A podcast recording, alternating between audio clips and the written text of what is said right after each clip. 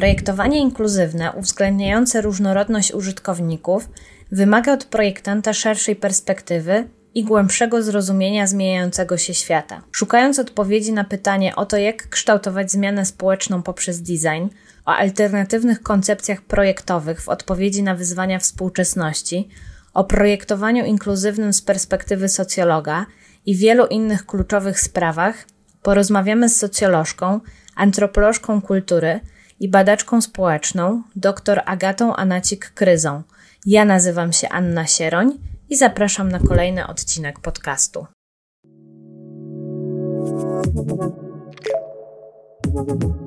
Słuchasz podcastu Strefy Designu Uniwersytetu SWPS. Więcej merytorycznych materiałów o projektowaniu znajdziesz na design.swps.pl oraz w kanałach multimedialnych naszego projektu na YouTube i Spotify. Zapraszamy!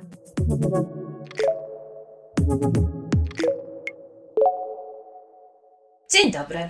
E, nazywam się Anna Sieroń i witam na webinarze Strefy Designu Uniwersytetu SWPS. Spotkanie jest kolejnym z cyklu krakowskich w strefie designu, a krakowski dlatego, że uruchomiliśmy nową filię Uniwersytetu w Krakowie, a w ciągu kilku najbliższych lat Wyższa Szkoła Europejska imienia księcia Józefa Tischnera zostanie zintegrowana z filią Uniwersytetu SWPS. Po więcej informacji zapraszamy na stronę, do której link zamieściliśmy w opisie spotkania. A my przechodzimy już do głównego tematu naszego dzisiejszej, e, naszej dzisiejszej rozmowy, czyli e, do rozmowy o myśleniu e, i projektowaniu uniwersalnym. Razem z Agatą Anacik-Kryzą będziemy rozmawiać o tym, jak wprowadzać zmiany społeczne poprzez design i przede wszystkim będzie nas interesować różnorodność i inkluzywność w projektowaniu. A dlaczego akurat z Agatą? Agata jest socjolożką, antropolożką e, kultury i badaczką społeczną. Na co dzień zajmuje się naukową refleksją dotyczącą badania różnych obszarów projektowych. Skutecznie uczy też tego studentów. Witam również wszystkie osoby, które oglądają nas online i jednocześnie bardzo zapraszam do zadawania pytań. Przez cały webinar obok okienka z wideo znajduje się okienko czatu, gdzie mogą Państwo dyskutować, a także zadawać pytania, które będą w trakcie rozmowy e, przekazywane naszemu gościowi a właściwie gościni.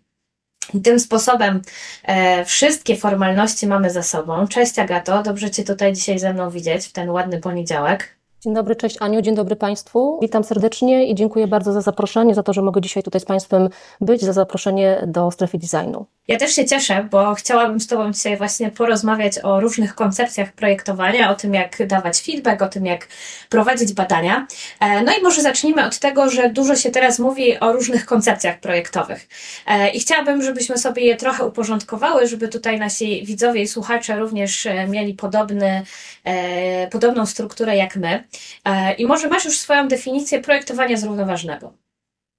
Dobrze, najpierw jeśli chcemy rozmawiać w ogóle o idei zrównoważonego projektowania, to musimy powiedzieć, z czego to wynika, a właściwie y, powiedzieć, odnieść się do koncepcji y, zrównoważonego rozwoju, która jest odpowiedzią na y, obserwację tego, co się dzieje w świecie, czyli na niezrównoważony świat, który jest, w którym widzimy galopującą, jakby wszechobecną konsumpcję, taką bezrefleksyjną, bez myślenia o tym, że jest to związane z zużywaniem zasobów, z produkowaniem niepotrzebnych odpadów, z wyczerpującymi się zasobami, z nierównościami ekonomicznymi, ale także to, co jest w tym momencie dla nas może bardzo ważne, to też konfliktami społecznymi. Mamy ciągle trwającą wojnę w zasadzie za naszą granicą i to są takie bardzo istotne, kluczowe problemy, które nas e, dotykają, wyzwania, na które koncepcja zrównoważonego rozwoju odpowiada. I zrównoważony rozwój to jest taka idea, mm, mówi się o trzech, trzech razy, trzy razy P, czyli people, planet i profit, czyli e, ludzie, zyski i planeta. Czyli to jest połączenie tak naprawdę elementów ekonomicznych, ekologicznych i, e, i elementów społecznych z takim założeniem, że mm, idei solidarności międzypokoleniowej. Czyli my dzisiaj powinniśmy pamiętać o tym, że nie żyjemy tylko my, żyją pokolenia, które będą po nas i powinniśmy w taki sposób konsumować i y, żyć na tej, na tej planecie, tak aby oni też mieli dostęp do i mogli na niej żyć, tak zgodnie, z, zgodnie z, z, z pewnymi standardami i, i, i żeby po prostu ten świat dalej, dalej istniał. I na pewno e, o zrównoważonym rozwoju mówimy w zasadzie od lat 90. XX wieku, kiedy ta idea pojawiła się w myśleniu Organizacji Narodów Zjednoczonych. I oni tam powiedzieli o 17 takich kluczowych celach. I tu między innymi było przeciwdziałanie ubóstwu, głodowi, edukacja, która powinna być wszędzie dostępna, zarówno dla mężczyzn, jak i dla kobiet, niezależnie od tego, gdzie, gdzie oni żyją, w której części świata, o równości płci, o bieżącej wodzie, dostępie do bieżącej wody, o mm, sensownej, racjonalnej konsumpcji i produkcji, o budowaniu odpowiedzialnych, zrównoważonych miast i społeczności, y, o zmianach klimatycznych i przeciwdziałaniu zmianom klimatycznym, o życiu generalnie pod wodą, na ziemi, o kondycji też tak naprawdę innych gatunków i, i, i y, o ich podmiotowości, o sprawiedliwości, o takich y, silnych rządach opartych o silne instytucje, no i jeszcze, jeszcze tak, to są chyba te kluczowe problemy. Chcę się odwołać do jednej rzeczy, tutaj powiedzieć Państwu, jak wygląda obszar równości płci, bo, bo akurat jest to taka tematyka, która dla mnie jest dosyć, dosyć bliska.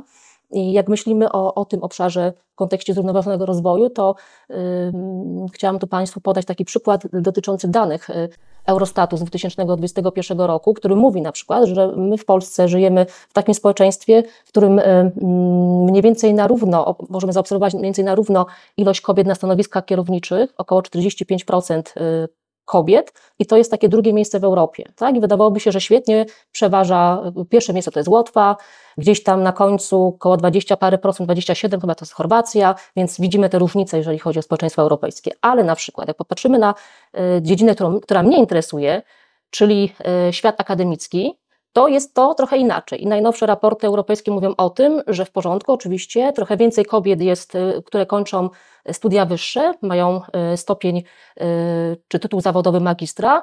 Porównywalnie jest, jeżeli chodzi o doktoraty, mówimy to ogólnie niezależnie od dziedziny, od dyscypliny, ale już potem jest pewna przepaść. I ym, tytuły profesorskie, habilitację robi około 20, niecałe 27% kobiet, tak? Czyli widzimy, że w pewnym momencie coś się dzieje, jest jakaś luka. I teraz na te wszystkie wyzwania odpowiada projektowanie zrównoważone, oparte właśnie o pewne y, poczucie, że należy tworzyć, y, projektować, tworzyć produkty trwałe, długowieczne, które są wysokiej jakości i które nie będą wymagały wymiany. Y, używanie surowców odnawialnych, czyli bazowanie, zastępowanie tych surowców, które są w tym momencie, czy produktów, czy materiałów w oparciu o, o, o materiały, o surowce odnawialne, możliwość recyklingu, ograniczenie do minimum konsumpcji. My dobrze o tym wiemy w tym momencie, że, że sam recycling nas, nas nie zbawi. Tak? My musimy po prostu przestać konsumować, kupować, przestać wyrzucać i, i bezmyślnie e, zużywać produkty. Energooszczędność, no i oczywiście tutaj też e, ja bardzo widzę bardzo ważną rolę projektantów w kontekście budowania świadomości. Tej świadomości minimalizmu, tej świadomości tego, że konsumujemy i żyjemy w sposób taki racjonalny. No i e, myślę, że z zrównoważonym e, rozwojem e, i projektowaniem łączy się dużo różnych nurtów. Można mówić o ekonomii cyrkularnej. To jest bardzo ciekawy i ważny nurt, który się rozwija w projektowaniu uniwersalnym. Mówimy tutaj o zamkniętym obiegu gospodarki, czyli nie jest to tak jak teraz. Nie mówimy o cyklu życia produktu, który jest jednokierunkowy, znaczy właściwie tak jednokierunkowy, w tym sensie, że, że pojawia się potrzeba, tworzymy produkt, sprzedajemy go, ludzie kupują, używają i wyrzucają, tylko w zasadzie gospodarka zamknięta, cyrkularna ekonomia polega na tym, aby minimalizować odpadki, minimalizować y, to, co pozostaje, czyli to, co jest tak naprawdę naszą największą bolączką, czyli, czyli kwestia tego, y, co się dzieje z, z, z odpadkami, co się dzieje z, z niepotrzebnymi materiałami, które potem lądują na wysypiskach śmieci. I to jest w ogóle bardzo ciekawy wątek, który tutaj poruszasz, zwłaszcza e, ten, w, w którym mówiłaś, że powracamy w tym projektowaniu zrównoważonym do tego, żeby rzeczy były na dłużej, żeby starczały nam na przykład na całe życie. Co jest o tyle interesujące, bo wiąże się właśnie z jakąś taką etyką projektantów, którzy powinni myśleć o tym, co po sobie zostawiają, ale też trochę nas cofa w myśleniu do tego punktu, w którym rzeczy były trwałe. No bo gdyby nie były trwałe, to nie mielibyśmy na przykład e, eksponatów w muzeum. E, I tutaj dla mnie ten wątek też się wiąże bardzo silnie z koncepcją projektowania odpowiedzialnego społecznie. Tutaj też pewnie e, mądre głowy wymyśliły jakieś definicje. Mhm. Z mojej perspektywy to są, to są tematy, które są gdzieś tam dosyć zbliżone. Tak naprawdę y, można powiedzieć, że taką klamrą jest zrównoważony, zrównoważony rozwój, projektowanie zrównoważone. Jest bardzo wiele koncepcji, które dotyczą projektowania, bo mówimy też o projektowaniu transformacji, w, y, czy design transformation, czyli mówimy o tym, że w zasadzie y, zmiana jest konieczna i ta zmiana, ta zmiana powinna być przez właśnie specyficzne projektowanie. Mówimy o społecznej odpowiedzialności projektantów, czyli o ich specyficznej, ważnej, kluczowej roli. O tym już mówił w latach 70. No jeden z teoretyków, Wiktor Papanek, który mówił o tym, że wprost w swojej książce mówił o tym, że, że projektanci są zobowiązani do tego. To jest jakby na nich jest położona pewna odpowiedzialność, aby kreować pro, produkty, ale żeby, żeby w jakiś sposób przeciwdziałać takiej galopującej konsumpcji. To jest też związane z tym, Y, pomysłem y, mm, także takich, takich idei y, wykorzystywania tych produktów, czyli na przykład z tą ideą, podejściem w ogóle ekologicznym do, do, do odpadków, tak? czyli my traktujemy odpadki w postaci na przykład jakichś elementów, które są po po produkcji jako coś, co jest nie, nie do użycia, tak? Natomiast w naturze to tak nie występuje. Wiemy o tym, że, że wszystko tak naprawdę ma swoją rolę. No i teraz pojawiają się różne giełdy, na przykład giełdy odpadków, giełdy elementów, które są po jakimś procesie produkcji, gdzie można kupić, tak? Na przykład y, kartony, y, mm, kart, kartony, tak? Jakby na tak, w takiej dużej ilości. Jakieś fragmenty plastikowych elementów, nie wiem, fragment, zakrętki na przykład, tak? Jakieś elementy z butelek PET, tak? No, wszystko, co tak naprawdę wydawałoby się nam, że jest bezużyteczne, może być powtórnie kupione i użyte ponownie w procesie. No i to jest, to jest y, bardzo ważne, żeby tutaj mm, też o tej społecznej, o społecznej odpowiedzialności biznesu patrzeć szerzej, nie tylko w kontekście społecznym, ale także ekologicznym, także ekonomicznym. Czyli na pewno y, projektant musi być y, otwarty na wyzwania w postaci kryzysu ekonomicznego, na, na wykluczenia społeczne, tak? Wykluczenia związane z tym, że jakby też projektować w takim kontekście nurcie inkluzywnym, włączającym różne grupy, różne społeczności upodmiotawiające. Też samo, sama kwestia związana z procesem projektowym i pozyskiwaniem informacji, czyli też taki nurt w, w projektowaniu partycypacyjny, tak? Czyli mm, odbiorca nie tylko jest końcowym elementem, jeśli tak mogę powiedzieć, odbiorca, odbiorczynie, tak jakby nie jest tylko końcowym elementem, ale również bierze udział w tym procesie, procesie projektowania. I tak, myślę, że tu też jest bardzo ważny nacisk na przykład na różnorodność kulturową, czyli na takie działania związane z przeciwstawianiem się trendowi globalizacji, e, na lokalność, na promowanie lokalnych produktów, lokalnych rzemieślników, lokalnych idei, lokalnego rzemiosła. Czyli ta społeczna odpowiedzialność jest w bardzo wielu różnych e, płaszczyznach i z mojej perspektywy ona jest związana także z tym zrównoważonym rozwojem i wynika z takiej świadomości y, no, konieczności takiego refleksyjnego, intelektualnego podejścia przez projektantów y, do, do tego, co robią. To jest w ogóle też bardzo ciekawy wątek, zwłaszcza e, dla mnie osobiście ten wątek lokalności. E, dla takiego pokolenia mojego i Twojego, które, mm, a właściwie naszego, które dotknęło tego, że e, tak naprawdę wszystko jest na wyciągnięcie ręki, że cały świat jest na wyciągnięcie ręki i obojętnie, czy mamy luty, czy mamy lipiec, to może zjeść rzodkiewkę i mozzarellę, a jednak ten nurt lokalności zachęca nas do tego, żeby znowu patrzeć na to, co jest wokół nas i żeby z tego co, co jest budować swoje, e, swój dobrostan i swoje szczęśliwe życie. E, a mówię o tym dlatego, e, że dla mnie taki właśnie dobrostan i to szczęście jakoś łączy się z kolejną koncepcją, o której już trochę zaczęłaś mówić, napominając o mm, projektowaniu partycypacyjnym. Czyli jak myślisz o projektowaniu uniwersalnym? To co ci przychodzi pierwsze na myśl? Oprócz tego że przychodzi mi na myśl to, że, że jestem w trakcie zajęć z tego, z tego przedmiotu, y, o czym też wiesz, bo razem prowadzimy grupy z projektowania uniwersalnego y, i że jesteśmy jakby w procesie ze studentami, w procesie badawczym, bo jesteśmy w, pierwszym, w, pierwszym, w ramach pierwszego semestru i uczymy ich takiego podejścia empatycznego do diagnozowania potrzeb i oczekiwań różnych ludzi. Oprócz tego, jakby, oprócz tego, że projektowanie uniwersalne stało się taką dziedziną czy dyscypliną, czy może koncepcją, która coraz szerzej i bardziej dostępnie jest bardziej dostępna na uczelniach, tak? Czyli widzimy, że, że uczelnie projektowe wiedzą, że trzeba uczyć studentów projektowania uniwersalnego, że trzeba im o tym mówić, że trzeba ich uczyć pewnej też wrażliwości, no to oczywiście projektowanie uniwersalne jest też taką koncepcją mówiącą o tym, że trzeba projektować w taki sposób, żeby, żeby, żeby to, co jest przedmiotem projektowania, produkt, usługa, ale także system, mm, y, pewien system, tak, y, również, czyli większa całość, żeby były dostępne dla każdego. Nie tylko dla tych, którzy, których definiujemy jako potencjalnie wykluczanych, ale także, żeby one czyniły y, dostęp lepszy również innym użytkownikom, użytkowniczkom które nie są jakby spektrum naszej uwagi, tak jak w tym, w tym konkretnym momencie. I mm, projektowanie uniwersalne dla mnie jest, łączy się z inkluzywnością społeczną, czyli z takim włączeniem grup, które w różny sposób, czasami też czasowo mogą być wyłączone.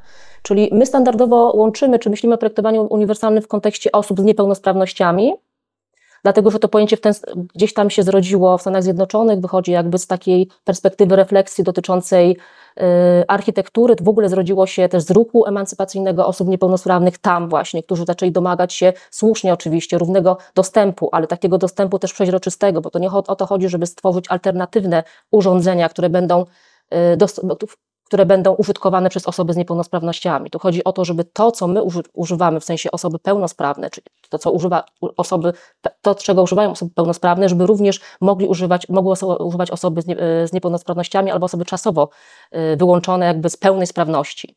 Dlatego, że ta przejrzystość jest ważna, ponieważ tworzenie alternatywnych rozwiązań może być też jakąś formą y, wykluczania czy też segregacji.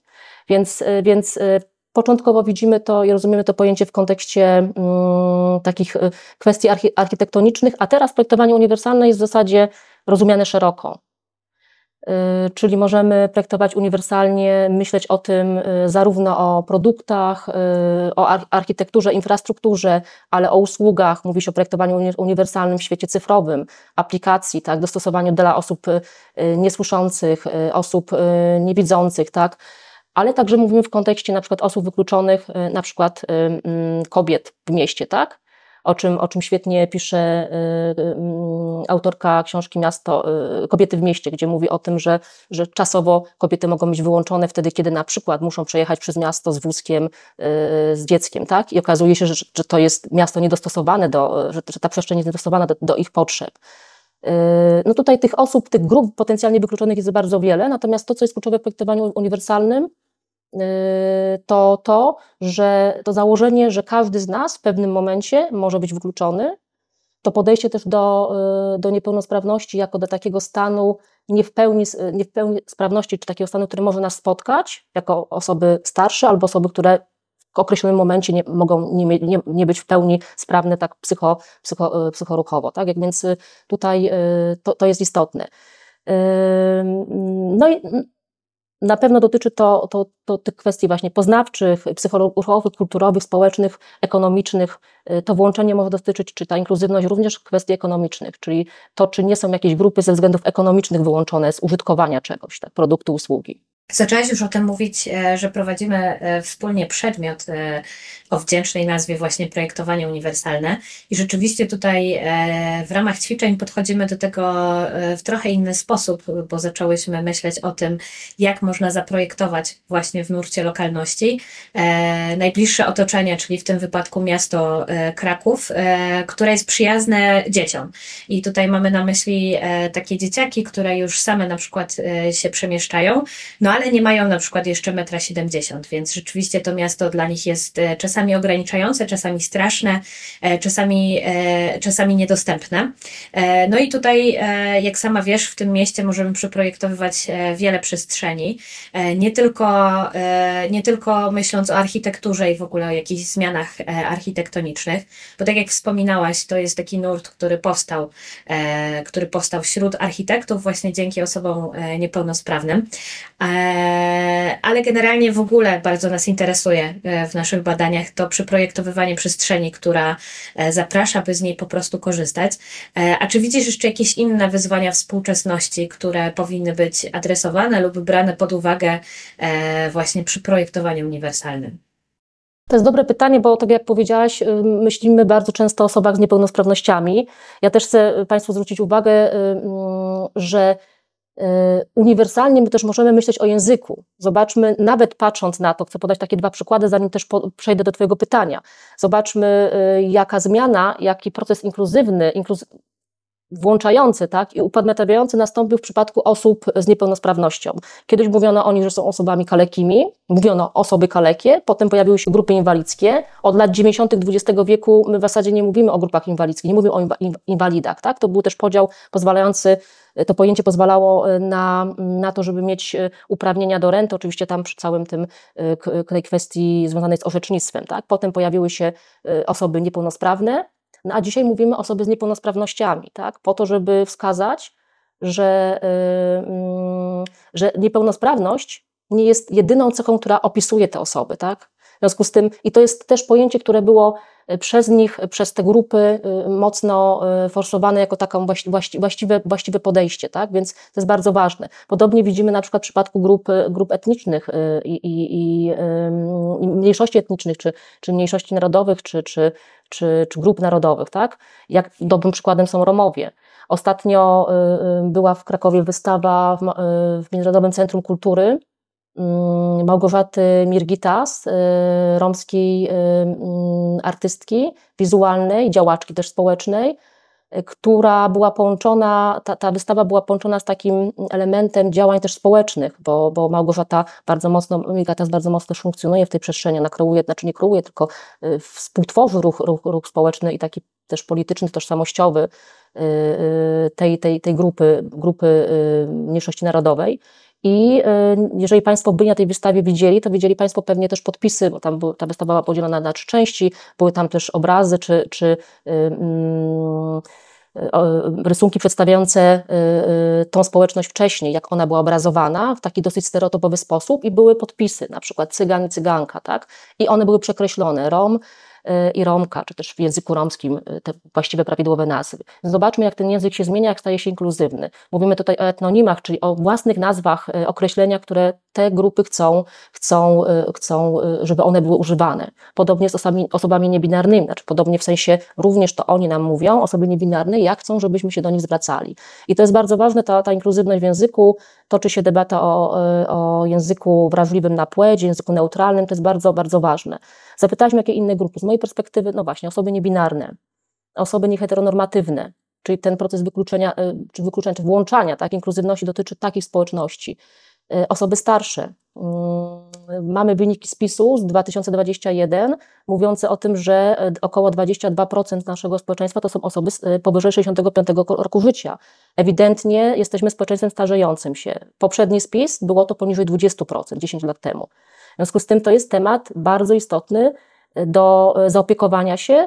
E, musimy myśleć o rozwiązaniach, które będą właściwe, włączające dla osób starszych, tak? które, które mogą mieć różne, różne problemy z, jakby z, z obsługą sprzętu, z, z użytkowaniem produktów czy usług.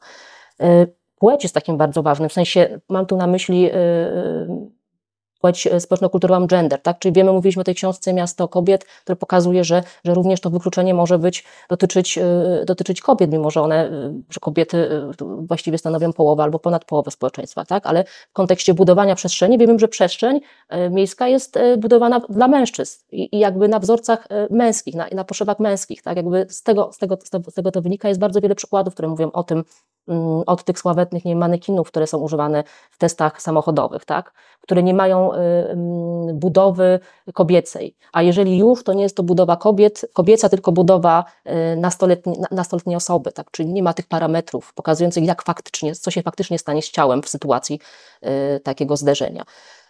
Dla mnie ważne też jest, bardzo ważną grupą jest grupa mm, osób, które doświadczają, nazwijmy to może tak pozytywnie, osoby neuroróżnorodne, tak?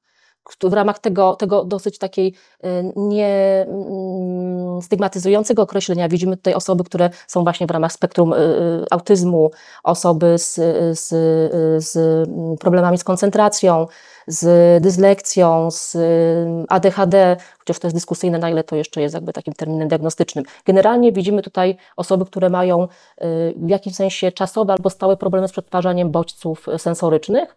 I to jest też taki ciekawy przykład, bo wystarczy, że tak jak ja, ja dzisiaj wstałam o 6, jest 18, odczuwam, przepraszam, jak, jakąś formę stresu i już wie, widzę, że ta, ten mój poziom koncentracji jest, jest, jest, jest różny, więc każdy z nas w pewnym momencie może odczuwać pewne przebodźcowanie sensoryczne, tak? W związku z tym to też jest ciekawa, ciekawa kategoria. Więc tych, tych grup jest bardzo dużo. Yy, mamy na pewno sporo młodych osób, które, które borykają się z problemami z koncentracją, tak? Z powodu ilości e, różnych bodźców i to jest coś, czym muszą, muszą się projektanci, ale też socjolodzy, antropolodzy, antropolożki, kulturoznawczynie zaopiekować. Tak, oczywiście też, też psycholodzy, jakby cały, gdzieś tam tworząc interdyscyplinarne zespoły.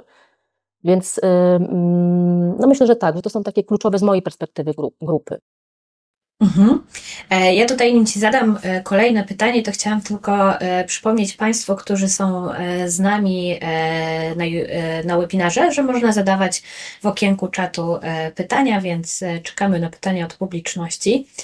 I przechodząc dalej, powiedz mi proszę, co charakteryzuje albo czym jest projekt, który nie wyklucza? Mówiłaś już o języku, mówiłaś już o braniu pod uwagę różnych kulturowych i społecznych uwarunkowań, E, może coś jeszcze powinniśmy tutaj e, o czymś pamiętać? Projekt, który nie wyklucza, tak? projekt e, inkluzywny. Z mojej perspektywy ważne jest coś, co nazwałam roboczo przejrzystością. Czyli tutaj jakby nie widać, że to jest produkt czy usługa, która jest dostosowana dla jakiejś specjalnej grupy. W zasadzie tu bardzo ważne jest to, że, że my też trochę przedefiniowujemy powoli, czym jest wykluczenie, czy grupy wykluczone. To nie jest tak, że to jest pewien stan, który one, w którym one tkwią, tak, jakby są. Y, to jest coś, co jest, y, wynika z ograniczeń społecznych, tak, z pewnych też błędnych definicji, definicji tak, i kulturowych, wynikających powiedzmy też pewnych różnic kulturowych. Czyli mm, powoli myślę, że widoczne jest to myślenie, że, że, że, że jesteśmy różnorodni pod wieloma różnymi względami i e, możemy z wielu różnych względów odczuwać e, jakąś formę wykluczenia. W związku z tym to projektowanie to jest spojrzenie, e, projektowanie uniwersalne to jest spojrzenie na to, kto może korzystać i pomyślenie nad tym, w jaki sposób ten produkt czy usługa może, może wykluczać. I tutaj jest tak zwanych siedem zasad projektowania uniwersalnego, które są dosyć no, uniwersalne w tym sensie, że dotyczą, się, dotyczą zarówno y, produktów czy produktów, usług, dotyczą również y, tych kwestii architektonicznych, to jest między innymi mm, równy dostęp, to jest y, elastyczność użytkowania, czyli taki, taki zamysł, że użytkownik, użytkowniczka mogą w różny sposób nasz produkt użytkować, tak? I musimy być elastyczni w tym sensie, że musimy przewidzieć to, że on może trochę w różnych y, kontekstach być użytkowany. Y, intuicyjność użytkowania obsługi, prostota. Im prostsze rozwiązanie, tym lepiej, dlatego że ono będzie dostosowane do potrzeb różnych osób tak? i będzie wliczało różne możliwości percepcyjne. E, różne style komunikowania się, tak? różne też e, możliwości komunikacyjne, to, to miałam na myśli. Czytelność w kontekście, e, mm, czytelność informacji, tak? tego, co jest jakby dodane do, do, do, do, do produktu, do, do usługi. Tutaj jest ten przykład, o którym my obie rozmawiamy w trakcie zajęć, czyli place zabaw i, i tablica dotycząca placu zabaw. I rzadko sobie zdajemy sprawę z tego, że przecież użytkowniczkami, użytkownikami tego placu zabaw są dzieci w różnym wieku, dzieci także, które nie mają jeszcze kompetencji y, czytania, tak? W związku z tym powieszenie placu, y, przepraszam, powieszenie tablicy y, mówiącej o tym, co wolno, czego nie wolno na placu zabaw na wysokości, nie wiem, metra siedemdziesięciu, no wyklucza je z możliwości takiego dobrego czytania, takiego czytania jakby z, z, z, z, poczuciem, że, znaczy, no po prostu przeczytania, tak, jakby zaznajomienia się z tą treścią. Jeżeli nie czytają, no to jeżeli są napisy, napisy, to po prostu ich nie przeczytają. Czyli bezwiednie, w sposób bezrefleksyjny, y, ci, którzy budują place, to się oczywiście zmienia, wyłączają swoich głównych użytkowników z informacji o tym, co tak naprawdę powinno być, y, y, co, co one mogą robić, a czego nie mogą. Mm, ta komunikatywność jest bardzo istotna. Chcę Państwu powiedzieć o dwóch przykładach. Y, jest taki projekt, który jest realizowany, był realizowany y, we Wrocławiu na Uniwersytecie SWPS dotyczący tak zwany legal design, mówiący o tym, w jaki sposób, sposób komunikatywny prezentować przepisy prawne, czy to jest taki dosyć ciekawy projekt łączący zespół prawników i designerów, projektantów, ale także osoby od informacji, od projektowania informacji, tak aby ten przekaz, czyli, czyli to, co jest jakby sednem tego, tego przepisu prawnego, było, było, był zrozumiały.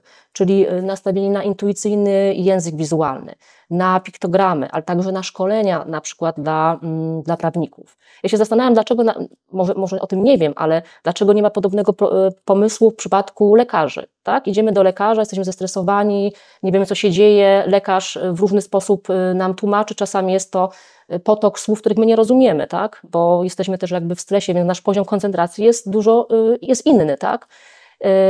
Czasami to, ta, ten kontakt z lekarzem przybiera taką formę, nazwijmy to, paternalizmu medycznego, czy w zasadzie jesteśmy właściwie nie w sposób partnerski traktowani, tylko w zasadzie jesteśmy petentami. No, znamy różne sytuacje z historii, gdzie z powodu niezrozumienia sytuacji, nawet językowych problemów, jakby języka, działy się różne, różne rzeczy, czyli, czyli na przykład takim ekstremalnym sytuacją, przy, przykładem jest, jest traktowanie kobiet romskich na Słowacji w Czechach w latach też 80., czyli taka przymusowa sterylizacja, gdzie, pod której zostały poddane te, te, te, osoby, tak? I potem były procesy międzynarodowe dotyczące tego. Więc, więc yy, tu jest przykład mówiący o tym, że można też uniwersalnie podejść do, do, do projektowania komunikacji, to jest bardzo ważne. E, tolerancja na błędy to jest ten kolejny element. E, niski poziom wysiłku fizycznego, czyli też to powinny być rozwiązania, które nie wymagają siły, różnimy się tym, ale takie, które są też łatwe, czyli na przykład, nie wiem, automatyczne drzwi, tak, otwierające się w sposób automatyczny. No i dostosowanie, mm, e, dostosowanie wielkości przestrzeni do możliwości, mm, do postury, do parametrów użytkownika. I tutaj to jest bardzo, bardzo ważne. Zobaczmy, jaki problem jest często w przypadku biletomatów, tak? Czyli yy, jak zrobić biletomat, który będzie uniwersalny.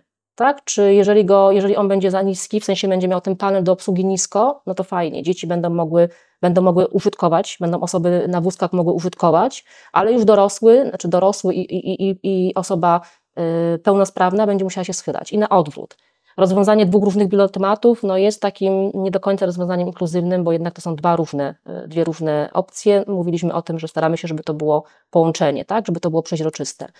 Mm, tak, ja myślę, że to są główne, główne elementy. Tutaj też pamiętajmy o tym, że projektowanie uniwersalne przyświeca temu idea integracji społecznej. Czyli te projekty powinny integrować. Powinny pozwalać też użytkownikom, e, różnym użytkownikom e, używać tego produktu, tej usługi. Świetnym przykładem są takie e, włączające inkluzywne place zabaw, o których mm, my też mówimy i o którym nasi studenci się uczą, oglądają wykłady na ten temat od osób, które przygotowują te place zabaw, tak? czyli takie e, mają możliwość jakby też dowiedzenia się, jak to się robi prawidłowo.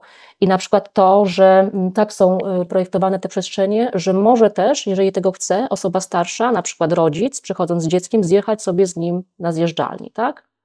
Czyli nie wyłączamy z automatu rodziców, tak, że, że oni nie chcą uczestniczyć w tym, dajemy im tą, tą, tą, tą decyzję. E, place zabaw rzeczywiście są tutaj bardzo ciekawym, e, ciekawym wątkiem. Ja akurat e, swoim studentom bardziej zwracam uwagę na to, żeby uwrażliwili się na potrzeby dzieciaków, które często mówią o tym, że najlepszą zabawą jest grzebanie patykiem w kałuży pełnej wody.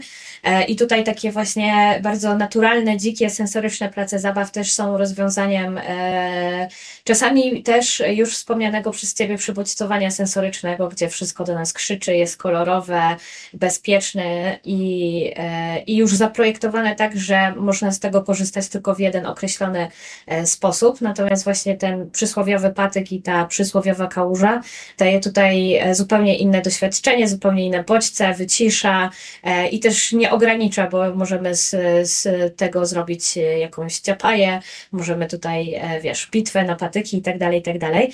E, a mówię o tym e, dlatego, bo chciałam Cię tutaj e, podpytać, już tak zgrabnie nawiązując do Twojej drugiej specjalizacji, czyli do badań, co powinniśmy w ogóle zacząć brać pod uwagę, nim zaczniemy projektować? Co powinniśmy brać pod uwagę?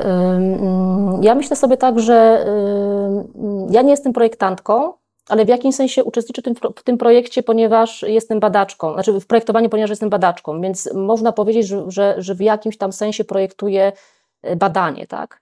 Czy ten proces projektowy jest mi też bliski, bo muszę e, przez niego przejść, muszę, za, muszę w części koncepcyjnej e, zaprojektować dobre narzędzie. I myślę, że, że to, co jest kluczowe tutaj w ramach, w ramach projektowania, i tego inkluzywnego, uniwersalnego, tego zrównoważonego, tego nastawionego na zmianę społeczną, czyli z takim obciążeniem, czy może obciążeniem, a może właściwie e, zaletą, e, czy z tą taką, takim poczuciem, że, że, że, że to powinno być e, w, po to, żeby minimalizować to, co się dzieje obecnie, czyli też przeciwdziałać tym, tym dużym problemom i społecznym, ekologicznym, ekonomicznym, jest, jest kontakt z drugim człowiekiem i pozyskiwanie z odbiorcą, z użytkownikiem, włączenie go w proces projektowania na różnych etapach i po prostu badanie, czyli w sensie z mojej perspektywy rozmowa, czy też pozyskiwanie informacji na temat tego, co ta osoba, co użytkownik, użytkowniczka chciałaby chciałby, żeby było w ramach tego projektu. I to jest bardzo ważne, żeby, mm, ponieważ proces projektowy coraz częściej, właściwie jest takim procesem iteracyjnym, czyli bardzo często jest ten, te, te element testowania, to oczywiście zależy też od, od, od konkretnego finału, tego, co projektujemy, tak? ale, ale e, daje on dużą przestrzeń na to, żeby się co pewien czas spotykać z użytkownikiem, z użytkowniczką i sprawdzać, tak? jak e, ten prototyp, czy ten pomysł, potem prototyp, jak on e, wygląda w oczach, czy on się sprawdza, czy, czy, mm, czy jest właściwie odbierany. Więc na pewno z mojej perspektywy takiej badawczej, socjologicznej uważam, że żeby y, jakby na początku procesu projektowego są, są, stoją potrzeby, mm, potrzeby tych, dla których projektujemy. Y, I to jest bardzo, bardzo kluczowe, i, o, ale one towarzyszą, i ten, ten odbiorca, użytkownik, użytkowniczka towarzyszą, towarzyszą projektantowi w różnym, w różnym, właściwie w całym procesie y, projektowania. To jest bardzo ciekawe, o czym mówisz, bo z jednej strony ci e, użytkownicy towarzyszą w projektowaniu, jeżeli bierzemy pod uwagę na przykład taki nurt, o którym już wspominałaś, czyli projektowanie partycypacyjne, gdzie na różnych etapach zaprasza się użytkowników do, e, do współprojektowania, ale jeśli tego nie ma, to ci użytkownicy zawsze są z nami e, dzięki badaniom właśnie i dzięki temu, że, że badacz zbierze jakieś informacje. E, I tutaj e, pani Aleksandra Sendecka zostawiła nam e, taki komentarz w nawiązaniu też do tego, co ty mówiłaś, e, że e, często stawia się regulaminy w miejscach publicznych, byle były i nikt ich tutaj na nie nie patrzy, nikt ich nie czyta, ludzie ich w ogóle nie rozumieją. W dodatku mało jest tych treści podanych w taki sposób, żeby były easy to read, czyli właśnie, żeby ta, to to zrozumienie było e, jak na najwyższym poziomie. E, no i tutaj, e, robiąc taką zgrabną pętlę myślową, ludzie mają różny poziom zrozumienia informacji. Już mówiliśmy, z czego on może wynikać. No i tutaj też mówiłaś, że my jako badacze projektujemy te narzędzia badawcze. No więc jak tutaj najlepiej zebrać te informacje, by projektując nie wykluczać? Ja jeszcze się zanim odpowiem, odwołam się do tego, do tego, y, co powiedziała y, mm, osoba, która zostawiła ten komentarz, bo on jest bardzo, bardzo cenny. Czasami mam wrażenie, myślę, że, że jesteśmy w takim momencie, gdzie tak naprawdę oprócz tego, że zaśmiecamy świat różnymi tonami niepotrzebnych rzeczy, to też zaśmiecamy go informacyjnie, czyli, czyli e, czasami lepiej, żeby tej informacji nie było, niż żeby jej było w takim nadmiarze. Tu się zgadzam faktycznie, że, że te komunikaty nie są przemyślane, pod kątem takiej czytelności i w ogóle zasadności tego, co tam się, co tam się zdarza i są po to, żeby, żeby były, czy wypełniają jakiś obowiązek, niekoniecznie po to, żeby faktycznie trafiły do, do właściwego odbiorcy. Jeżeli chodzi o, o to, co należy zrobić, czy powinno się zrobić w procesie badawczym, w sensie, gdy planujemy proces badawczy, to, to, myślę, że tutaj w przypadku projektowania i badań dla projektowania, to one się, te badania się w, wielkim, w dużym stopniu nie różnią od standardowych y, działań metodologicznych. Czyli na pewno warto dobrze przeprowadzić proces koncepcyjny, zastanowić się, co jest faktycznym problemem badawczym, postawić sobie y, pytania y, badawcze, hipotezy, na pewno warto dobrać do właściwą metodę badawczą. Projektanci bazują w dużej mierze na metodach jakościowych, nie mówię, że tylko, i mi się wydaje, że to jest dobre. Metody jakościowe, antropologiczne, etnograficzne, czyli na obserwacji, łączą y, obserwacje z wywiadem. Nawet można powiedzieć, że niektóre metody powstały tak naprawdę z doświadczenia projektantów, czy projektantów, przepraszam, projektantek. Tu myślimy na przykład o wywiadzie kontekstowym czy o spacerze badawczym, które są takimi faktycznie ciekawymi metodami badawczymi, Mm, wynikającymi, wynikającymi z, z, doświadczeń projektantów. Mnie o tym nie uczono na studiach, o, o spacerze badawczym na przykład, czy nie była taka technika badawcza, którą, o, której, o której mówiono. Y, oczywiście mówiliśmy o obserwacji, o wywiadzie, ale nie o tym połączeniu. Y, podobnie jeżeli chodzi o wywiad kontekstowy, który, który mm, mówi o tym, że po obserwacji użytkowania przez y, użytkownika, użytkowniczka jakiegoś produktu następuje właśnie wywiad, czyli rozmowa. Więc wybór techniki, pozyskanie informacji, analiza, no i, no i działanie, które ma na celu zaprojektowanie na podstawie tych danych właściwego, właściwego rozwiązania. Oczywiście mówiliśmy o tej iteracyjności, czyli o tym, że co pewien czas spotykamy się jeszcze raz z użytkownikiem, żeby sprawdzić. Ważne jest też bardzo dobre przygotowanie, mm, mam, mam na myśli takie przygotowanie analityczne, to znaczy e, nie wyobrażam sobie podejścia e, do jakiegokolwiek problemu badawczego, mm, bez solidnego researchu. Ja wiem, że projektanci to robią. Akurat mam teraz takie doświadczenie realizacji wywiadu z projektantami. Zaczynam taki projekt badawczy, gdzie pytam, jak projektanci wykorzystują badania w swojej pracy zawodowej i wiem, że oni to robią. Znaczy analizują, sprawdzają, jakie rozwiązania funkcjonują, co się dzieje, jak, co jest już, zostało zrobione, jakie są ograniczenia prawne, formalne, ergonomiczne, zależność to zależy oczywiście od, od, od, od kontekstu. Mm, no i szukają danych szukają innych badań, danych zastanych y, i na tym bazują. Czyli też to jest bardzo ważny etap. Y, w ramach naszej uczelni, gdy, gdy, gdy mamy dyplomantów i, i, i, promujemy ich prace dyplomowe i oni realizują też projekty, projekty y, dyplomowe, to mówimy im o tym, że jeżeli na przykład mm, wchodzą w temat, który dotyczy na przykład projektowania e, jakichś materiałów dydaktycznych, edukacyjnych dla dzieci, no to dobrym rozwiązaniem jest konsultacja z ekspertem, z pedagogiem, z psychologiem, który będzie wiedział, jakie są możliwości percepcyjne e, dziecka, dzieci w tym wieku, jakie materiały są wykorzystywane, co należy w nich uwzględnić. Czyli wydaje mi się, że projektant, projektantka muszą też być w takim dialogu z ekspertami z innych dziedzin, albo tworzyć ten projekt jakby w, w ramach zespołów interdyscyplinarnych. Ja w ogóle cieszę się, że poruszyłaś tutaj e, wątek projektowania materiałów dydaktycznych e, wspomagających proces edukacji, e, zwłaszcza, że nasi studenci często właśnie po takie tematy sięgają i często są to tematy, które dotyczą mniejszych dzieci. A mówię o tym też nie bez przyczyny, no bo po tym, co się wydarzyło w zeszłym roku w lutym, e, też trochę zmieniła się struktura e, społeczna, zwłaszcza w tych naszych największych polskich miastach, e, gdzie w ten proces edukacyjny zostały zaproszone również, również dzieci z Ukrainy. No i tutaj to po raz kolejny nam pokazuje, że żyjemy w globalnym świecie i że wiele tych rozwiązań tak naprawdę musi zacząć przekraczać granice, dosłownie w przenośni. Czasami te granice do nas same przychodzą. I w związku z tym już też zaczęłaś o tym mówić, w kontekście kobiet romskich e, i, e, i różnych tutaj grup e, etnicznych i mniejszościowych. No bo jak w takim razie w projektowanie wplatać ten kontekst kulturowy i społeczny? Wydaje mi się, że na pewno istotne jest to, żeby mieć rozeznania. Czy projektujemy, jeżeli projektujemy jakiejś określonej grupy, to musimy wiedzieć, jakie są dominujące elementy kulturowe, czym ta grupa się kieruje, poznać tą kulturę, poznać zasady. Mm, myślę, że istotny jest kontakt też, czyli, czyli tutaj y, y, rozmowa, wejście w to środowisko, wywiady, tak? czyli poznanie trochę, y, trochę od takiej strony też jakby wejście, zapoznanie się z tym.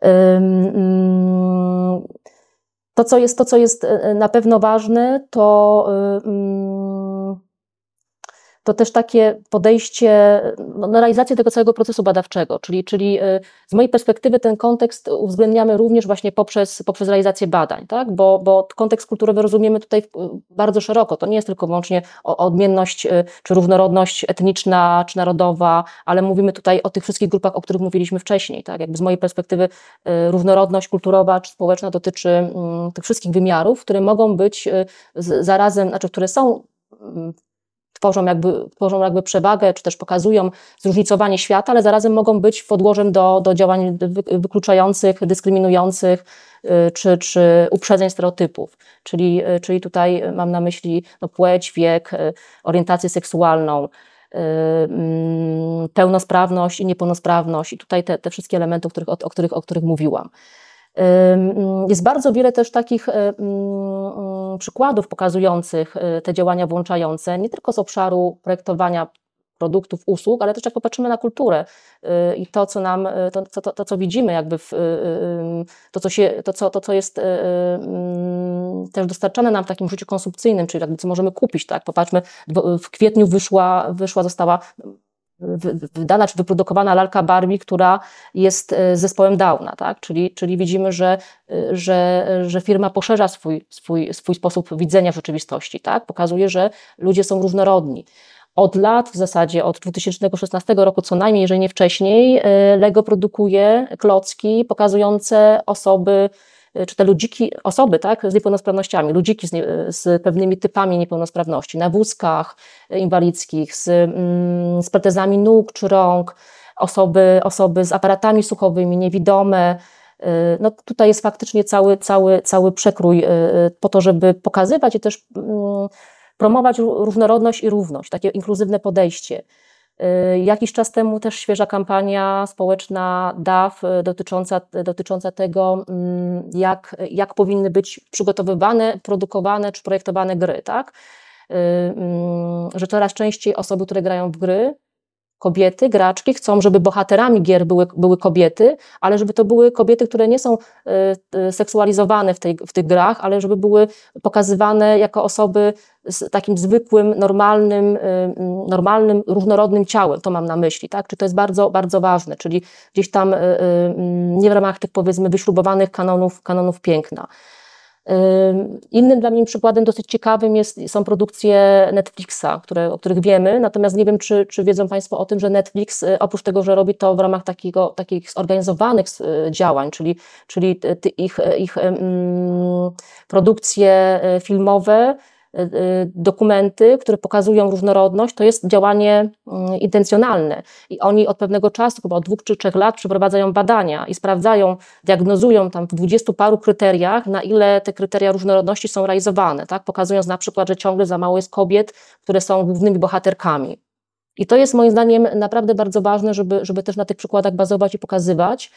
Yy, no takim, yy, wydaje mi się, ciekawym przykładem też jest ostatnia produkcja Netflixa yy, Królowa Charlotte i dokładnie mam tu na myśli piosenkę, która, która teledysk, który, który promuje ten film, w którym śpiewa Alicia Keys, przedstawiająca orkiestrę, znaczy jest tam orkiestra składająca się z 70 paru kobiet, kobiet pochodzących z różnych kultur. Tak? I to jest takie dosyć, dosyć ciekawe, że, że, że akurat ta produkcja tak mocno to, tą odmienność kulturową promuje i pokazuje. E, fajnie, że wspomniałeś tutaj o tym, e, że Netflix e, też ma badaczy i robi badania nie tylko swojej aplikacji cyfrowej, ale również treści E, które e, w sumie projektuje i produkuje, no bo już trochę tutaj się zdradziłyśmy, że my na co dzień nie projektujemy rzeczy. My raczej tutaj e, z boku wspieramy projektowanie badaniami lub krytycznym feedbackiem.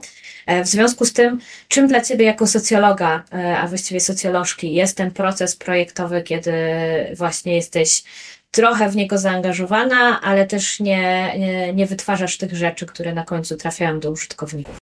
To jest dobre pytanie i tak jak myślę nad, nad, nad, nad tym na koniec naszej rozmowy, że dla mnie w ogóle współpraca z, z projektantami jest pewną przygodą. Przygodą poznawczą, ale też taką przygodą związaną z różnorodnością. Dlatego, że, że mogę zobaczyć, jak projektanci funkcjonują, jak projektują, jak tworzą pewne rzeczy, jak ten proces wygląda. On jest odmienny od tego, co jako socjolog robię, socjolożka robię, ale ma też kilka cech wspólnych, bo jak popatrzymy na proces projektowy i proces realizacji badań, to to są i to, i to jest pewien, pewnym procesem projektowania.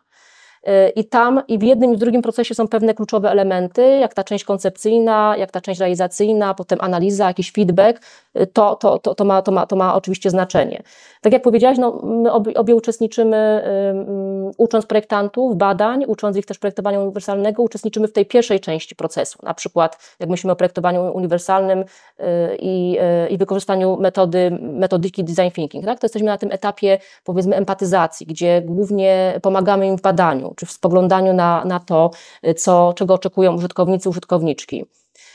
I z mojej perspektywy, no to jest jakby takie kluczowe. Y, y, mm, natomiast to, że gdzieś tam jestem y, trochę z boku, to wydaje mi się, że mogę krytycznie też ocenić mm, właśnie ten aspekt badawczy, czyli na przykład na ile zrealizowane badania były dobrze zrealizowane, na ile wiadomo, że też badania w projektowaniu się trochę różnią od badań takich socjologicznych, muszą być robione szybciej, często Y, często y, na mniejszych próbach badawczych, tak? często y, po to, żeby szybciej uzyskać informacje. One są wplecione w proces biznesowy, czyli można powiedzieć, że mają bardzo wiele wspólnego z badaniami marketingowymi, podobną jakby zasadę i też celowość, tak jakby tu też chodzi o to, żeby ta informacja była w miarę szybko, po to, żeby podjąć pewną decyzję, tak, biznesową czy też projektową.